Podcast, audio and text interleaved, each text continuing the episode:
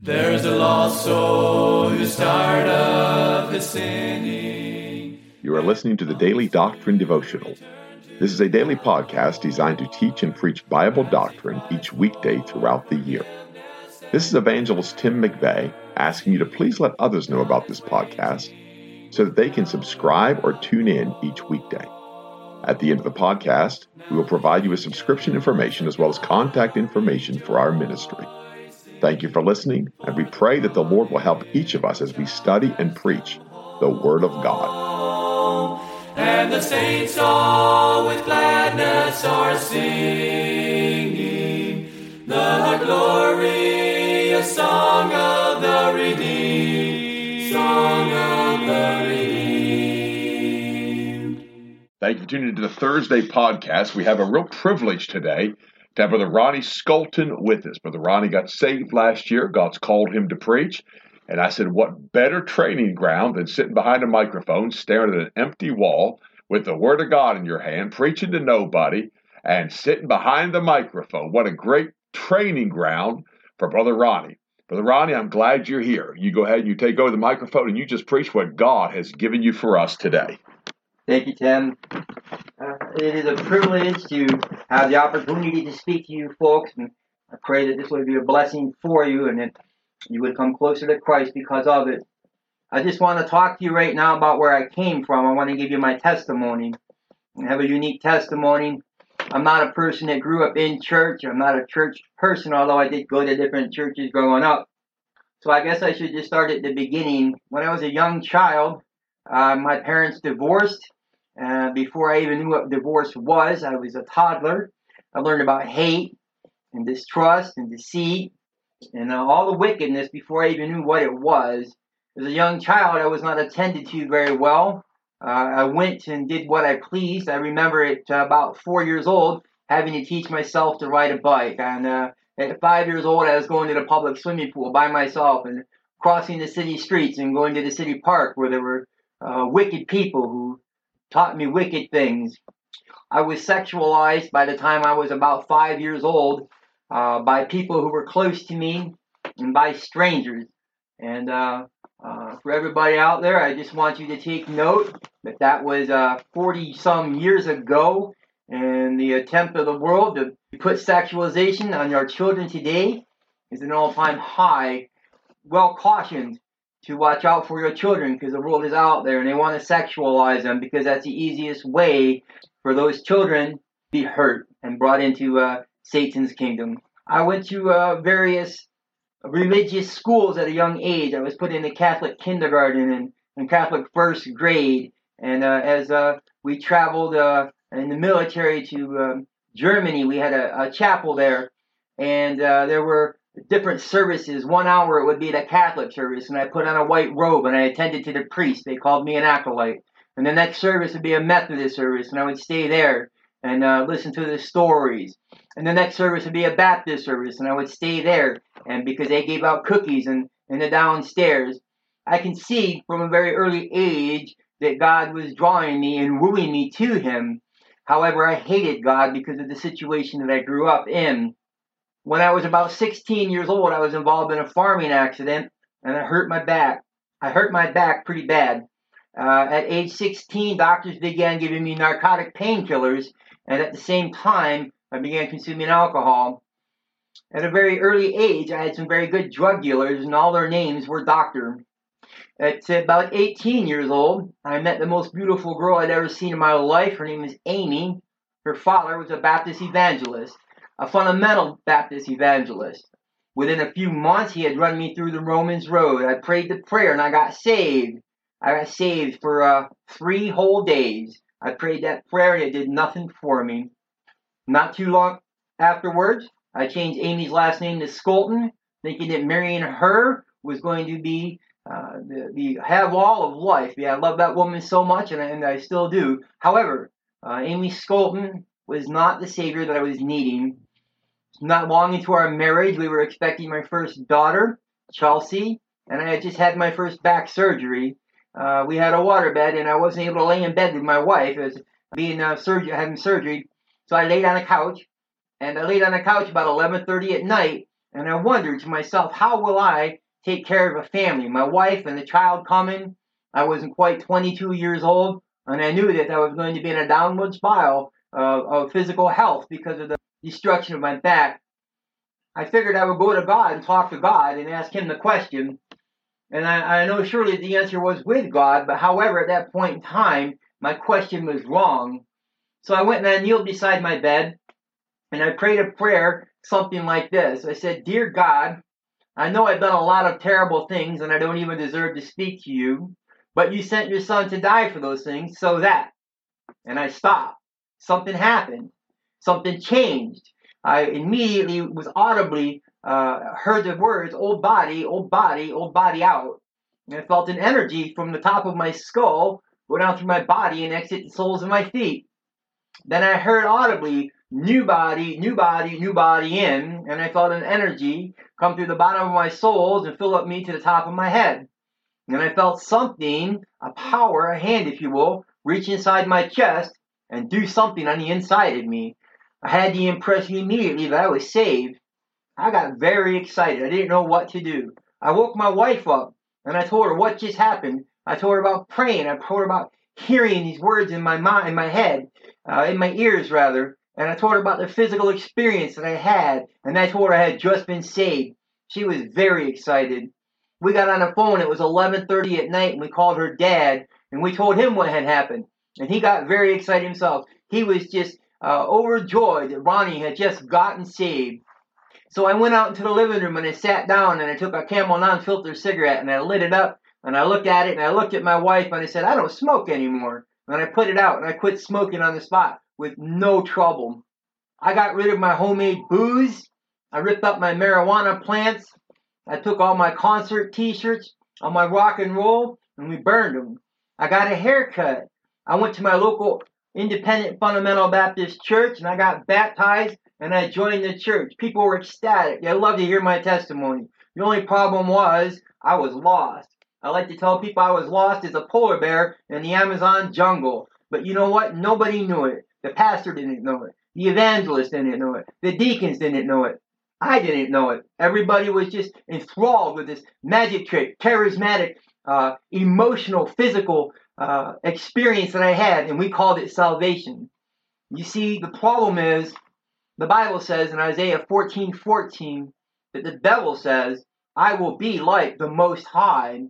The devil wants to be like Jesus Christ. He can't be Christ, but he wants to be like Jesus Christ. So he impersonates Jesus Christ, and he does a very good job at it. He's so good at it that he convinces people they're saved when they are not. One of his favorite tools is the gospel of heaven. It starts out like this If you were to die today, are you 100% sure you would go to heaven? You see, I'd heard the gospel of heaven so often I believed it and didn't even know it.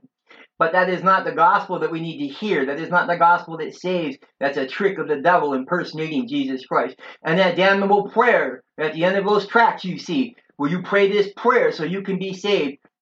Friend, if you will search your Bible, you will not find anywhere where God, Jesus Christ, Peter, Paul, any of them told a person they needed to pray a prayer to be saved. The Bible says, in order to be born again, you must repent and believe on the Lord Jesus Christ. When I had prayed uh, to this God, and obviously I didn't pray to the real God, I prayed to the God of this world without knowing it. I said, God, you know, I've done a lot of terrible things. The devil whispered in my ear, Ronnie, that's repentance. And I said, I know I don't deserve to speak to you. Um, and the devil whispered into my ear, that's admitting that you need Christ. The devil whispered in my ear that when I said, God, I've done a lot of terrible things and I don't deserve to speak to you, that that was repentance. Well, the truth is, that wasn't repentance. And when I said, uh, I know that you sent your son to die for those things, but that was belief in Jesus Christ. Well, that wasn't belief in Jesus Christ. And that bang, that change, that uh, knowledge that I had just been saved, that was actually the devil sweeping in and claiming to be Jesus Christ. So to shorten things down a little bit, over the next 25 years, I went from pastor to pastor, from church to church, uh, from person to person, um, trying to figure out why my life was so terrible. Uh, and the people would tell me, the pastor would tell me, Ronnie, you know, have you been reading your Bible enough? Have you been tithing? Have you been soul winning? Have you been passing out tracts? Have you been knocking on doors?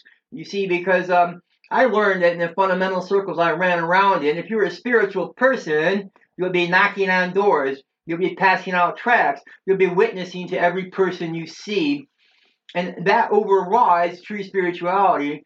And I come to the question that if true spirituality is knocking on doors and passing out tracts, and that proves that you're a Christian and you're right with God, how do uh, people in China or Iraq, how are they spiritual people? Because they can't get away with that under pain of death. So, anyways, moving on, I even went to Bible school. I got kicked out of Bible school. The answer wasn't uh, with these people. Uh, the answer wasn't in Bible school. The answer wasn't passing out tracts. The problem was I had never sought God. In the beginning, when I thought I was seeking God, what I was looking for was a job. I wanted to take care of my family, and the devil deceived me. But that's what the devil does. He deceives the whole world.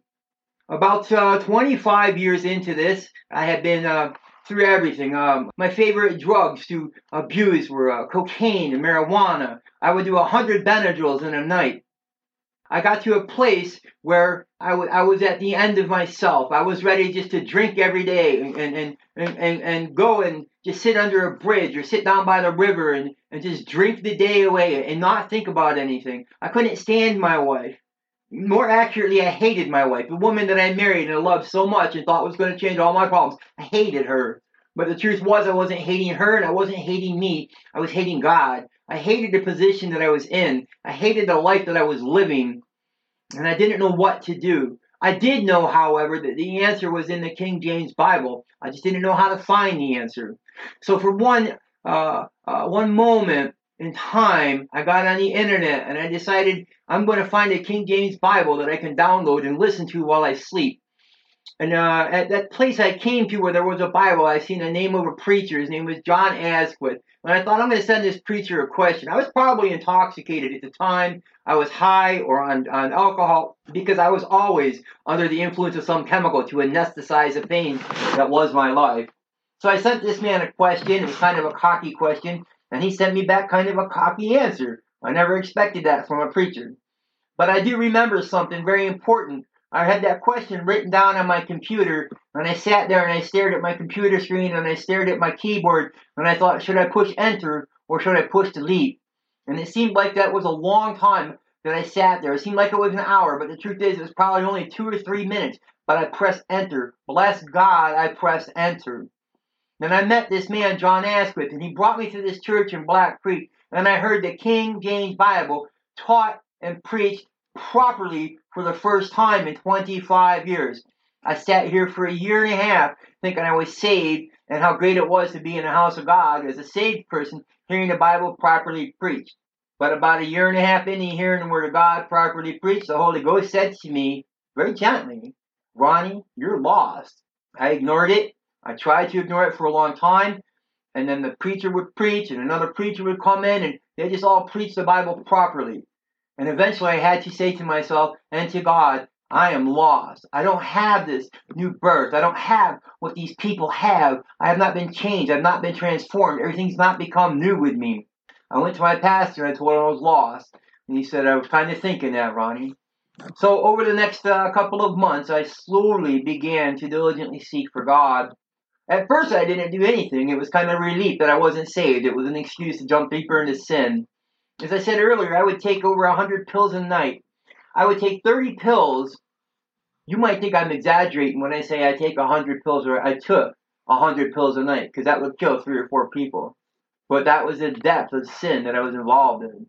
That's how, how hard uh, the devil had played on to me, and I played into it. Anyways, I would take 100 uh, pills a night. I would start out with 30 or 40 pills, and I would wait for a rush to kick in. And I knew that the, that the pills, that the drugs, that the alcohol were a barrier between God and I, and I could not stop it. In my own will, in my own power, I could only stop for a couple of three days. I think one time I might have went two weeks. I stopped, but then I would go back to it. I was powerless to the power of those drugs. They had me in a death grip and I assure you I was on my way to the eternal death. I knew that I had to break these drugs and I couldn't do it. So I asked the Lord, I said, God, when I do these drugs every night, and I mean every night, would you please put hymns in my head to convict me about these drugs. The Lord heard my prayer, and the Lord did what I asked Him to do. I would take my pills, my spin would start to kick in, and then the music would start. And I hated it. I absolutely hated it because I loved my sin. I loved it so much that even as I asked God to take it away from me, I wanted to indulge in it. Listen, sin has a power that is beyond human ability to beat. I couldn't beat it. But those hymns, they just kept playing and playing. And I would get high and the hymns would play. And I would sober up. And in the morning, I would tell God, God, I'm sorry for doing those drugs. And I would get high again that same night. After a few months of this, the Lord got tired of Ronnie Scolton being a hypocrite, being a fraud, saying one thing and not meaning it. And he made it very clear to me if you don't stop doing these drugs, I'm going to stop doing putting these hymns in your head. What he was saying to me is, Ronnie, listen, I'm ready to draw a line with you. You either man up and you act and you and you behave and you do what you say and you get rid of these drugs so that I can deal with you, or I'm just going to turn you over and I'm not going to deal with you all. And listen, that terrified me. I've never been more scared in my life. As an 18 year old young man, I had a police officer put a pistol on the side of my face and he was ready to blow my head off. And I was more scared at this point in time when I knew that God was ready to be done with me. Before that, I had had a fear of hell, but I never had a fear of God. And at this point now, I had a fear of God. It wasn't long after that, as I'd been reading my Bible, that God gave me the understanding of a verse, John 3.20. All they that doeth evil hateth the light, neither cometh the light, lest their deeds should be reproved. I was so excited.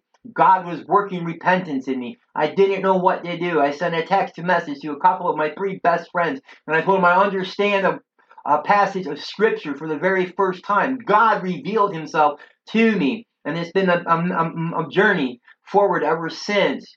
I wasn't saved yet. Then God was able to begin the work of repentance in me for real. Repentance for me wasn't this quick little thing where I said, God, I'm a sinner and I deserve to go to hell. Repentance for me was a horrible, torturous thing. God peeled me like an onion for the next three or four months. He showed me things about myself that were horrible, that were terrible, things that I told my children didn't exist. He showed me that I didn't love my family. I said to my family, I love you so much. And you know what the truth was? That I didn't know how to love. I had no idea what love was. I came to a place at Youth Week uh, two years ago now, Youth Week, and uh, I got I, I punched my son in the face, my adult son. God used that instance to show me something about myself. He showed me that I was evil, and in my very innermost part, I was sin. That hurt me in a way that I can't explain to anybody, but God knows how that hurt me. But I had to look at God when He showed me that, and I had to say, God, you know what? That's what I really am. It was the hardest thing I've ever had to admit to myself because I had to admit it in the face of a holy God. A few days later, my friend Dale Morey was preaching a message. And in the message, he said, You believe the Bible and you believe God that you're lost and on your way to hell. What's keeping you from believing the Bible and God that you can be saved and on your way to heaven? And in that instant, something clicked inside of me. God gave me belief. I believed. I was changed. That and moments later, down at lunch, I told my friend Dale. I said, Dale, I said I'm gonna pop right now. I don't know what's going on. I'm gonna pop. He said, Well, Ronnie, get to popping. if you knew Dale, that'd be really funny. He looked at me. He said, Ronnie, your countenance has just changed. I have no idea what he means by that, but I know that I was changed, and I've never been the same since. Now I look back at this. For 25 years, I listened to men of God. Maybe they weren't men of God. Maybe they were deceived. I believe there's a lot of men of God running around out there who are prophesying who aren't really men of God. They've set themselves apart, like Jude said. They're not set apart by God. But for 25 years, these men told me I was saved when I just needed to do tithing or read my Bible more or read this book more. But I was lost. But by the grace of God, He landed me at Black Creek Baptist Church where I heard the King James Bible properly preached. And now I am a born again servant of God. I'd like to thank the Daily Doctrine Podcast and Tim McVeigh for allowing me to share my testimony with you. I hope it blesses you. God bless you all. There's a lost soul who's tired of his sinning, and he longs to return to the Lord as he cries for forgiveness and mercy. lies waiting. You have been listening to the Daily Doctrine Podcast with evangelist Tim McVeigh. For correspondence, please contact us through our website andsomeevangelists.com and use the contact form to connect with us. You may also subscribe to the podcast through our website or search for Daily Doctrine Evangelist Tim McVeigh on iTunes, Google Podcasts, Spotify, Audible, or Amazon. To write to us, please use our church address, which is Manasseh Community Baptist Church, 70 Back Hollow Road, Blain, Pennsylvania, 17006. Thank you for listening, and we pray that the Lord will help each of us as we study and preach the Word of God. Don't forget to subscribe and tune in tomorrow. And remember to look up, for your redemption draweth nigh. There only was strife. Now the angels of God are rejoicing, for the prodigal child has come home, and the saints all with gladness are singing the glorious song of the.